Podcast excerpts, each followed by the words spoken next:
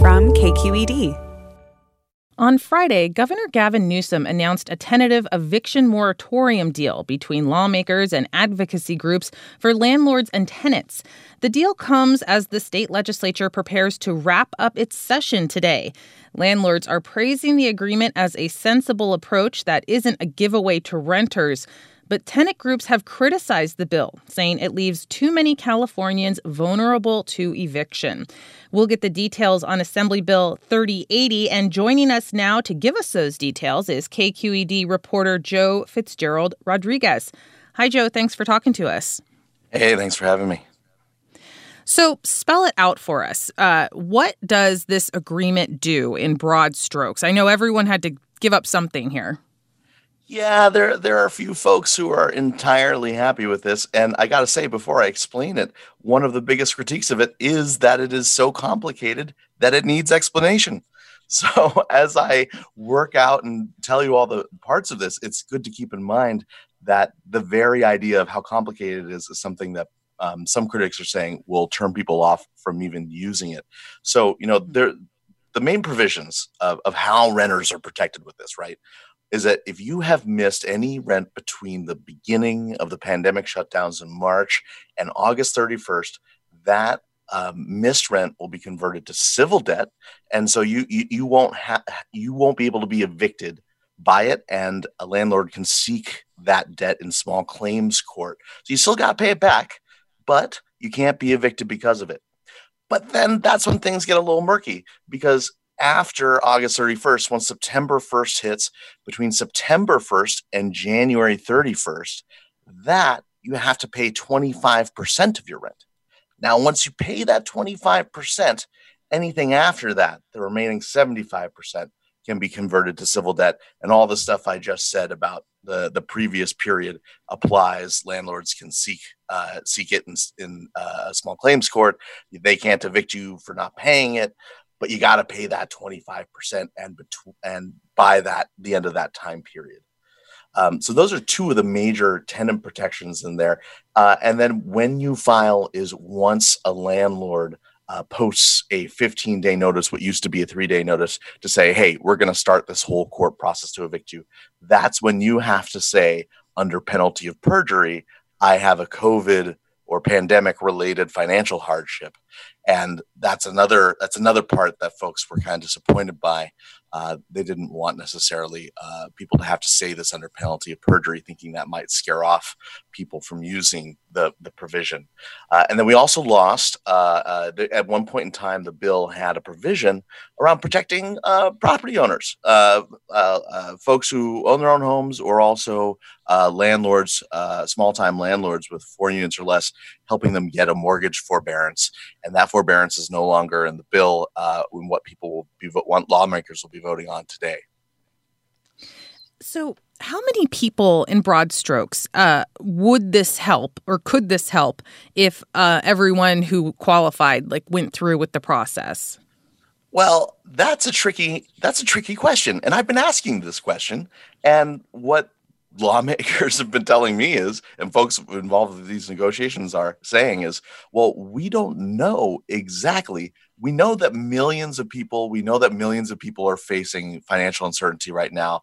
Uh, millions have filed for uh, uh, unemployment assistance, and a number of surveys have hinted at how many people across California, really a truly staggering amount, are worried about their homes. But we don't know with all the concessions how many people this will help. We don't know how many more people would have been helped if the bill was more robust in the way that all the uh, tenants advocates who wanted it uh, wanted it to be. Um, it, the the number of people who will are the number of people less who may be helped in the compromise bill is something that folks just can't say. We just don't know. And the bill, uh, if I'm not mistaken, right, does make a distinction between people who are eligible for help in regards to their income. Is that right? Tell me a little bit about that. Yeah, so this was a this was also a, a sticking point that had people uh, a bit worried. Uh, but you know, uh, the folks in the in the landlord side of discussions were real worried. They were talking for a long time. You, you heard in these in in discussions in public meetings. I'm talking about tenants with Teslas who had, you know, who were tech workers who had come in with all sorts of money and then stiff landlords on on much needed rent. That was an argument we heard a lot. Um, so what there is now is a, uh, uh, kind of a if you make uh, over a, 130% of the uh, uh, area median income of your county or over. So if you, are making a, a, little bit of money, a landlord can, when you say, "Oh, I have a COVID, uh, uh, a, a, COVID uh, impact to my finances," a landlord can say, "Well, hey, turn up turn up a document to prove it, please." And then you have to furnish some proof, whether it's a layoff notice or uh, uh, you know a, a, notice of reduction in wages, uh, and you have to provide that proof if it if you're a, at 130% AMI or over. We'd like to invite our listeners to call in and give us your experiences. What are you hoping to get out of this bill? Are you hoping for some financial uh, relief? Uh, how has coronavirus and the financial crisis affected your housing situation? You can give us a call at 866 733 6786. That's 866 733 6786. You can also get in touch on Twitter and Facebook. We're at KQED Forum, or email your questions to forum at kqed.org or post them at kqed.org slash forum. So Joe, as we're talking about this, I think it's important to keep in mind that the vote for this bill hasn't happened yet. It's going to happen later this afternoon because of the 72 hour rule in uh, the legislature, meaning bills have to be in print for 72 hours before the legislature can take action on them. And this bill needs a two thirds majority because it's an urgency measure. So, meaning it would take effect right away. So, tell me, what are you expecting? Is that is that vote going to be easy? Is it going to be hard to come by all the votes they need? Yeah, I'm told there are a few holdouts. There are a few, uh, and these are Democrats, mind you. Um, that there are a few holdouts who are waiting for you know more uh, to, to confer more with allies in the uh, realtor industry, uh, more uh, uh, more time to kind of assess things. Yeah, this, like you said, this is a really high burden, and this isn't going to be easy. Right. And I think though they have to you have to give credence to the fact that because Governor Newsom has signed on, that does give some lawmakers you know some cover to vote for things that being assured that you know they're not going to go to bat for this bill only to have it be rejected by the governor so that well, i think will give some people protection well, well right and you can already see this in the way that they're framing it the way that they're discussing it. I mean right out of the gate when they started getting all sorts of heat from different tenants groups uh, lots of folks have been saying, well, hey, this is just something that's going to get us over the hump until next session, next year, when the lawmakers, you know, come back into the Capitol and we're and they're talking again about new provisions. This uh, law, if it's approved, is set to you know sunset on February first. So you know that's you know they're they're hoping to uh, jumpstart a new discussion before then. And you know, Assemblymember David Chiu, who is, uh, you know, who's one of the key negotiators and key authors in this, uh, has even said, you know, if you if you're not happy with this bill, if come out, come out between now and February 1st, because this is when this is how we're going to be able to really build momentum to get a a stronger bill. He says this is if if you act if folks make their voices heard between now and February 1st, and that goes for the other side too. If they're landlords who are feeling that they're not represented, that this bill is hurting them, it's between now and February 1st is the time to ma- make your voice heard. Right. And I think that's something to keep in mind uh, that you just brought up that there is an aspect that landlords are concerned as well, because, of course, many of them use the uh, rent that they receive from their tenants to pay the mortgage on their uh, properties. So, is there any protection for landlords in there who might be afraid that they won't be able to pay those mortgages? Yeah, you know, this is this is this is the interesting part of this. It's almost like you know in the ocean when the bigger fish, you know, eat the smaller fish, and a yet bigger fish eats that yet bigger fish. Um, the the you know the the landlord lobby uh, landlord lobby really pushed back on some of the tighter uh, uh, elements of this bill that would have helped tenants, but the banking industry pushed back on a lot of the elements that would have helped property owners and landlords. So the the um, uh, uh, banking industry really didn't want to see a mortgage forbearance. They were really arguing hard that this would hit their bottom line uh, in a big way and and have a cascading economic effect. And uh, know, in negotiations. That was the forbearance was one element that was lost. Uh, there is an expansion of a homeowner bill of rights to cover new classes of, of property owners, but I'm not hearing a lot of people cr- crowing about how great that is. This is not necessarily an element of the bill that people are excited about. It, it doesn't sound like it's uh, it's going to do a lot. We're talking about evictions with Joe Fitzgerald Rodriguez. He's a reporter and producer for KQED News. What questions do you have about the eviction crisis in California and how the legislature is addressing it? You can give us a call at 866 733 6786. That's 866 733 6786. Uh, Phil in San Pablo, uh, tell us what you think. Hi there. Well, I'm, you know, I'm just sort of blown away at how this can go on as long as it's gone on because my problem is during the pandemic, my landlord has raised my rent by four hundred dollars. That's just you know within the within the past couple of months, and uh, I've been waiting for my unemployment since March, and I live in a single family home, so I'm not exempt from rent increases. So uh, having this moratorium on evictions is really important to me and this, uh, but, but I'm, I'm frustrated because I've gone through my state senator, excuse me, my assemblyman, and I'm getting no relief. They just keep saying, you know, hang in there and wait, and we'll get back to you. I haven't heard from anybody. Well, joining us now is Christina Livingston. She's the statewide executive director for the Alliance of Californians for Community Empowerment. Christina, um, Talk to us a little bit about that. You have been, your group has been representing tenants, and what are some of the concerns that you're hearing? First, thanks for having me. Um, yeah, we organize, you know, low income community members and Black and Latinx community members across the state. And, you know, at a basic level, folks who right now do not receive income because they lost their job or um, because they weren't eligible for unemployment. They are really right now struggling just to figure out how to feed themselves, much less pay the rent. And there is a pandemic, obviously, raging outside of everyone's doors. And so the notion that anyone could be evicted at this moment um, does mean that many people will fall into the streets and will become more susceptible to COVID. People are really scared for their lives in this moment. Your group has said that the governor turned his back on renters with this bill. Why do you think that? And if you think that, why did uh, you guys eventually sign on to a compromise? Well, I want to say we did not sign on to a compromise.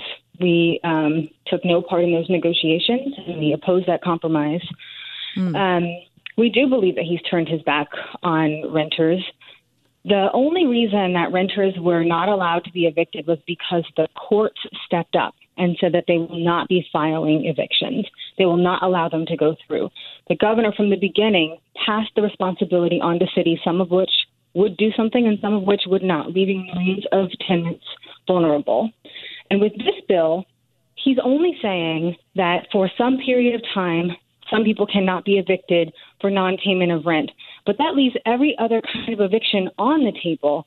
And there are several unscrupulous landlords who have been harassing tenants during this pandemic who would happily find some other way, some other reason to move forward with an eviction and push people into the streets. And so for us, the bottom line is while we are being told to shelter, he should require every person to have the opportunity to stay in their homes by canceling evictions right now. And are you concerned about the requirement in this legislation that would require renters to state under penalty of perjury that they've been affected by COVID? We've heard some people say, you know, for instance, those in the undocumented community might not be willing to take that step. Yeah, that's exactly right. You know, every piece of every requirement that gets put into place that makes it harder for some segment of people actually micro targets those who are most vulnerable in our communities uh, the undocumented, you know, folks who work um, in labor that's under the table for various reasons. Um, you know, people who receive income in that way might be, you know, folks who have some difficulties with the law. Anybody who would see under penalty of perjury and think this could turn out bad for me in the future and therefore would sort of self select an eviction, um, that's a micro target. And it's actually sort of throwing away um, the most vulnerable people in our community. Let's go to Steve in Santa Rosa. Steve, you're on forum. Oh, thank you for taking my call. Uh, I get, I might have missed this because uh, you know I had to you know, turn the radio off. But the question is, what happens after September September first if you are caught up in your rent, and then as the economy worsens, which it most certainly will, um, you know you can't pay you know maybe in October or even in September. Uh, what happens then? It, you know, is this uh, does this bill you know sort of still you know include uh, a, a moratorium uh, for people that are caught up on their rent currently, and then then they start to fall behind, and then are they going to get thro- threatened? I mean, to me, this seems insane because if you're going to kick people out in the middle of an epidemic, all that's going to happen is that it's going to increase the contagion, and that's my comment. I'll take my answer uh, off the uh, you know off the phone here. Okay. Sure, uh, Christina Livingston. Do you want to uh, reply to that? Sure. I just want to say there's there's no moratorium no matter what. Um, you do have to, if you start to fall behind, everyone is required to pay at least 25% of their rent during that time period between September 1st and um, January 31st by the end of it. Um, and if not, you will receive uh, at least a 15 day pay or quit, um, which you can answer to. So unfortunately, there's no moratorium. And the real kicker for me was that this bill actually exempts any city or county from passing anything stronger about non-payment of rent. And if you currently live in a city that has a moratorium and it expires, they cannot renew um, that moratorium until February 1st. And Christina, this legislation uh, doesn't do much for homeowners. Um, it, it, mostly focuses on renters. What are your feelings about that? You know, it is the case, it is our belief that everybody right now needs to figure out how they can get through this and, and get through it alive and healthy. So we really believe that we need uh, protections for tenants and protections for homeowners and small landlords who really need it. There are lots of, you know, big corporations and billionaires who are doing fantastically right now. They are making lots of money right now. And we believe that the reality is the governor should be figuring out how to tax billionaires and people who are doing really well in order to help bail out landlords in need and to cancel rent for tenants.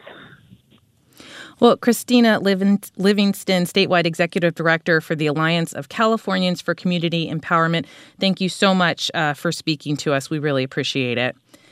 We're thank talking about. Ev- we're talking about evictions uh, and the state's new proposed legislation on a COVID 19 eviction moratorium deal. We're speaking with uh, Joe Fitzgerald Rodriguez, a reporter and producer for KQED News.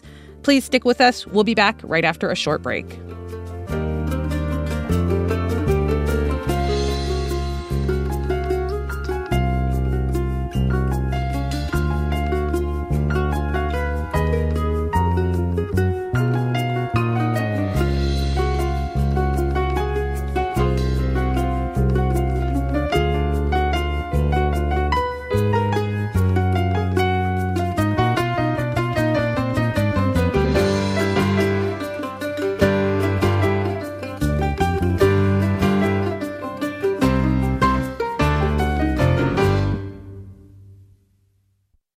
Welcome back to Forum. We're talking with KQED reporter Joe Fitzgerald Rodriguez about a last minute deal in the California legislature to avert an eviction crisis.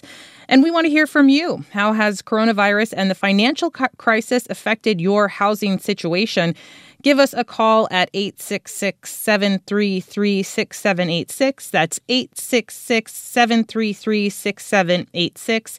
You can also get in touch on Twitter and Facebook. We're at KQED Forum or email your questions to forum at kqed.org.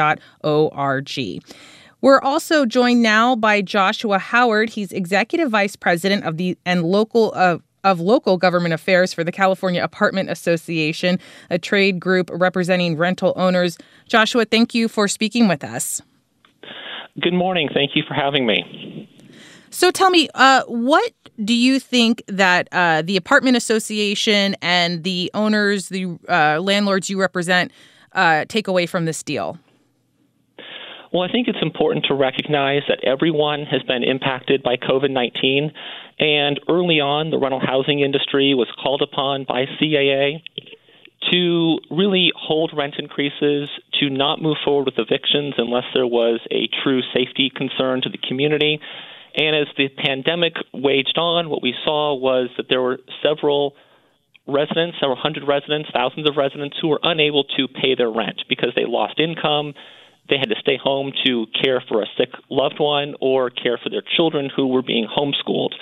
We urged our members to act with compassion, to work with those individuals, and now that the economy is slowly beginning to reopen, um, rent is becoming due. And what's important also to note is that the courts are going to be reopening in the next day or so.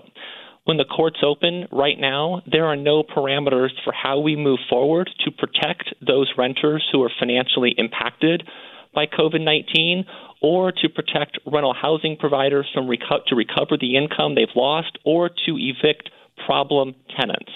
So, what AB 3088 does is it gives guidance to the courts, it gives guidance to renters, and it gives guidance to rental housing providers as we move forward. Uh, we have a comment near uh, comment here. Travis, who is a, a, small landlord, writes, "I'm retired and own a single family home that I rent out to supplement Social Security. My tenant stopped paying rent several months ago without reason. My mortgage company only allows me to only skip a total of two mortgage payments. From a small landlord's perspective, the current arrangement is extremely challenging financially." And Joshua, is that something you're hearing from a lot of uh, landlords?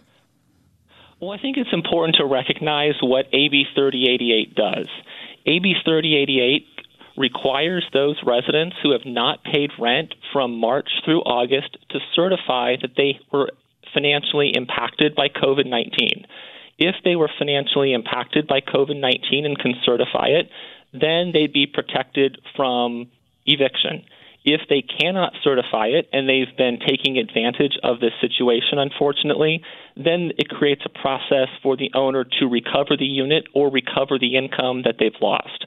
So, under 3088, Travis would be able to ask the tenant to certify that they have been affected by COVID 19 and then be able to either recover the income, recover the unit, or work out a payment arrangement with the resident. We have another uh, question. Betty writes Can anything be done to mandate that banks be required to wait for mortgage payments from landlords? That way, renters can stay in their home and landlords are covered. Joshua, was there any kind of a, a discussion about trying to set up uh, an arrangement like that? Well, I think it's important to note that the banks are regulated by the federal government, and that's why it's important for Congress to really step up and take ownership of this situation by looking at financial arrangements with the banks. But also, what's really important here is that we need federal and state dollars to help renters come current on their back rent, but also to help rental housing providers stay current on their own financial obligations, their mortgage, their property taxes, their maintenance, and their own payroll. So, what we need to start focusing on is how we can get dollars available either through rent vouchers or through mortgage relief to the owners so that they can continue to stay current on those obligations. And that's what's important to focus on is the need for those rent relief and mortgage relief dollars so that payments can stay current, payroll can be made, maintenance can be taken care of. And several lawmakers have already said that this is just a first step, this piece of legislation, should it pass, and that they're looking to do something uh, similar, perhaps on a broader scope next year when they're not facing such a tight deadline like they were this year. Are you anticipating that? Uh, what do you hope comes from that discussion? I think it's been well documented that this law, if it passes tonight and is signed by the governor, is intended to address the issue of the courts reopening this week um, while allowing everyone time to really focus on a comprehensive, more robust solution that can look at providing rent relief, look at providing forbearance, look at providing additional protections to both owners and their residents. And the association is committed to working with the legislature and the various stakeholders on finding a true, comprehensive long term solution. Um, I do wonder this bill would make it possible for landlords to pursue missed rent uh, in a civil court, perhaps, like for instance, going to small claims court to get some of that past rent. How likely do you think that is? I mean, would landlords want to take the trouble to pursue that money? And would the tenants who were not able to make the payments in the first place even be able to give that money back to the landlords? Well, I think it's important to recognize that AB 3088 will provide eviction protection for those renters who were financially affected by COVID to not live under the, the fear of eviction if they can't pay their back rent. Uh, for the owner to pursue it, yes, they will have to potentially go to small claims court or work out a payment arrangement with the resident, but that's a business decision that each owner will have to make for their own circumstances. Um, however, going what this does do is it does protect those residents who, as I said, were financially affected by COVID, that they can continue to live in their homes, they can continue not to have to worry about paying the back rent immediately, and work either with the landlord or if they do go to small claims court, work on an arrangement, hopefully there, where they can come current over time. Let's go to Lupe in San Jose. Lupe, Lupe, you're on forum. Hi, good morning. I love your show. You're, you guys are great. I just want to say that as a small businesswoman, Latina, minority, uh, retired, you know, I work with my tenants all the time, even before coronavirus. It was a matter of a relationship. And we don't need the government to come and tell us what to do because as human beings, we need to relate to each other and communicate with each other and work together. I've not evicted anyone for for not lack of payment. I work with them, and if they can't pay, then I say, you know, you can't pay. Let's just keep working together. And that's the thing. People just aren't human anymore. It's like, why does the government have to overreach and tell us what to do as small business people? Why can't we just all be human and understanding and know we're in we're in a pandemic. Let's work together. Thanks, Lupe. And let's go to Kevin in Martinez. Hi, good morning. I have a, a question about uh, banks. You know, we gave them a big uh, bailout back in 2008 um, and gave them free, and right now giving them uh, free money with no interest rate, no mortgage on the money that they lend to us. Now uh, we want to uh, uh, uh, protect the, the renters and, and keep them from getting evicted. But what's to protect the property owner that pays five to ten thousand dollars a year in taxes and another two thousand dollars a month in mortgage. So uh, if you if you uh, uh, protect the renters from paying the rent, then there's no way to pay the taxes, no way to pay the mortgage. Essentially, the the, the homeowner gets evicted while the while the banks reap a profit on zero percent interest. Well, uh, Joshua, it seems to be a common theme that we're hearing here is that this is this is a cycle, right? Everyone is affected. It's not just um, potential tenants being evicted; it's poten- it's landlords not being able to potentially pay their rent, which brings it back again to what you were saying about the need for federal help you know, I think Kevin really uh, hit the nail on the head, and that is we need additional protections and financial protections, as I mentioned earlier. Um, without income to the property owner, then they can't pay their mortgage, they can't pay their taxes, they can't invest in the maintenance and upkeep of the building. And what happens with that ultimately is they fall behind and lose the their their own investment, their retirement savings to foreclosure. When that happens, the owner loses the asset, but also the renters often lose their homes when the banks repossess the building. So it's really important to focus on the next step here, which is getting desperately needed funding in this space.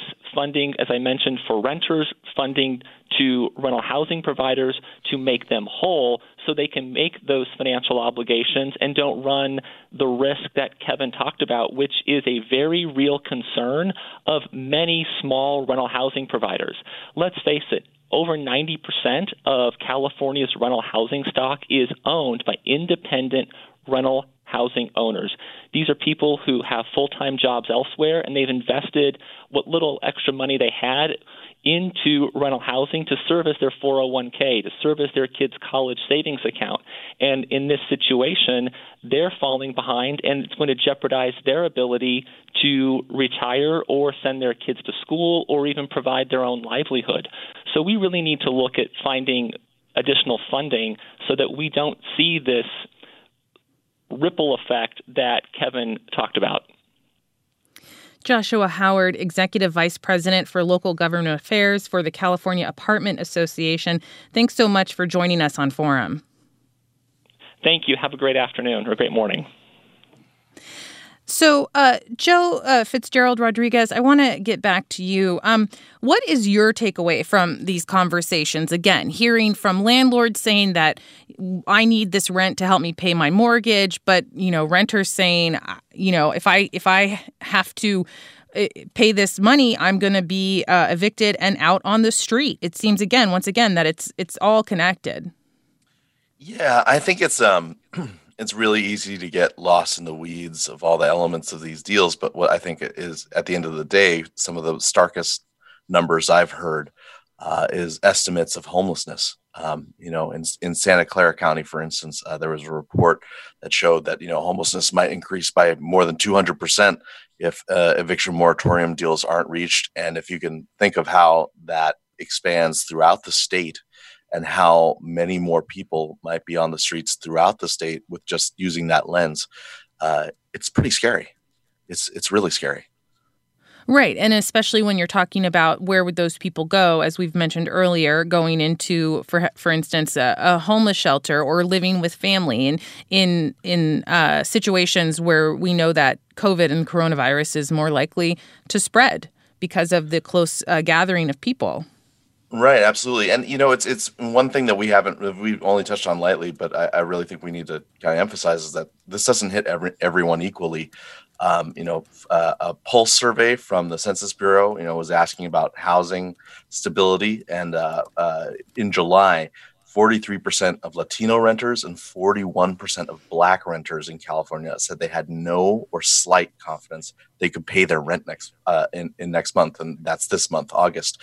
And when it comes to uh, white renters, 25% uh, of white renters said the same, and 33% of Asian renters. So there's definitely a disproportionate impact on Black and Latinx uh, renters in California which is uh, also similar to what we're seeing uh, with the coronavirus and different uh, populations being hit disproportionately hard uh, with with the uh, COVID 19 outbreak. I do have a question for you, Joe. Do you know how commercial rent uh, would be affected? Is this just related to residential rentals? Yeah, I, I or could be mistaken, but as I understand it, this is just residential rent, yes. Okay. Um, and uh, let's see. How are any evictions legal when landlords are essentially putting the burden for property owners over extension of credit and debt onto the tenant? That's a, a listener comment, uh, basically making the point that they. It sounds like they are saying you should not uh, own a rental property if you're not prepared to pay pay for it without the rent. Um, sure. Well, well, well, what I think it is important to note um, in terms of what evictions we're talking about, we're talking about evictions for non-payment of rent specifically and that also extends to the moratoriums that are affected. You know, the, we didn't talk too much about this earlier, but what I think is really key to understand is that the uh, local eviction moratorium uh, moratoriums uh, uh, can't go forward in regards only to non-payment of rent. So, you know, for instance, um, if a if a county has one that is rolling, a lot of counties have been doing this on a rolling basis. June ends, and they're like, okay, we're going to extend it through July. July ends, okay, we're going to extend it through August but now you can't extend it anymore. So only the counties who have uh, eviction protections that extend throughout the state of emergency. Um, Solano County passed such a such a, uh, uh, a provision, and so did uh, uh, Sonoma County. Um, but not every county has. Only those counties will see their own specific local eviction protections extend uh, under this bill. Every, everyone else, that's it. Right, and you know are we seeing concern? We heard we've heard about this a, a little bit. Um, what what is the concern that yes you you can get relief for a covid related eviction but you can't necessarily you can still be evicted for other things. Oh, and is there yeah, concern?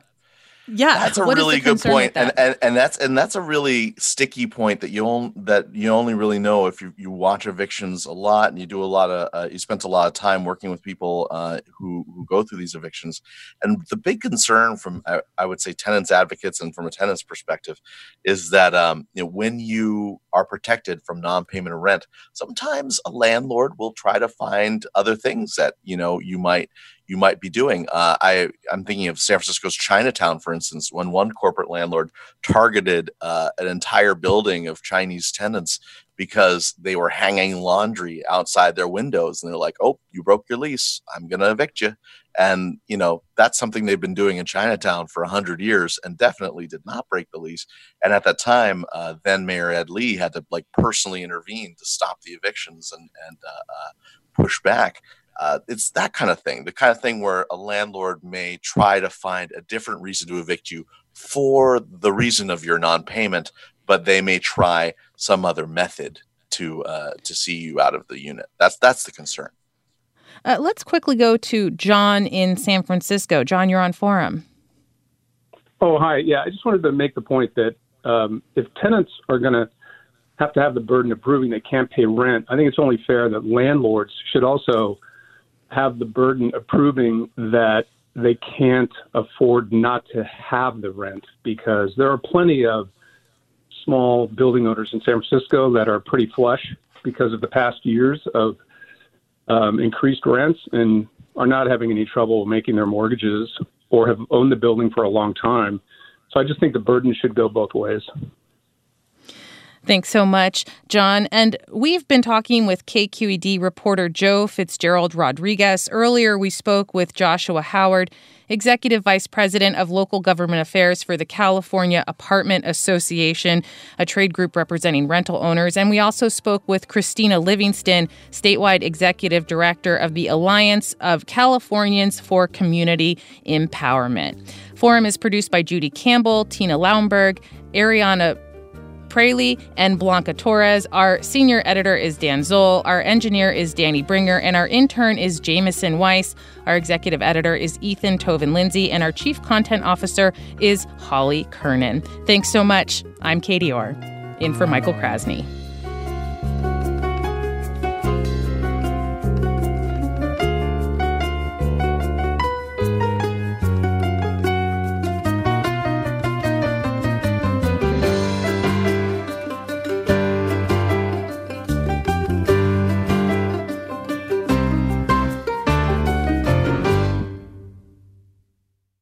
Funds for the production of Forum are provided by the members of KQED Public Radio and the Germanacos Foundation and the Generosity Foundation.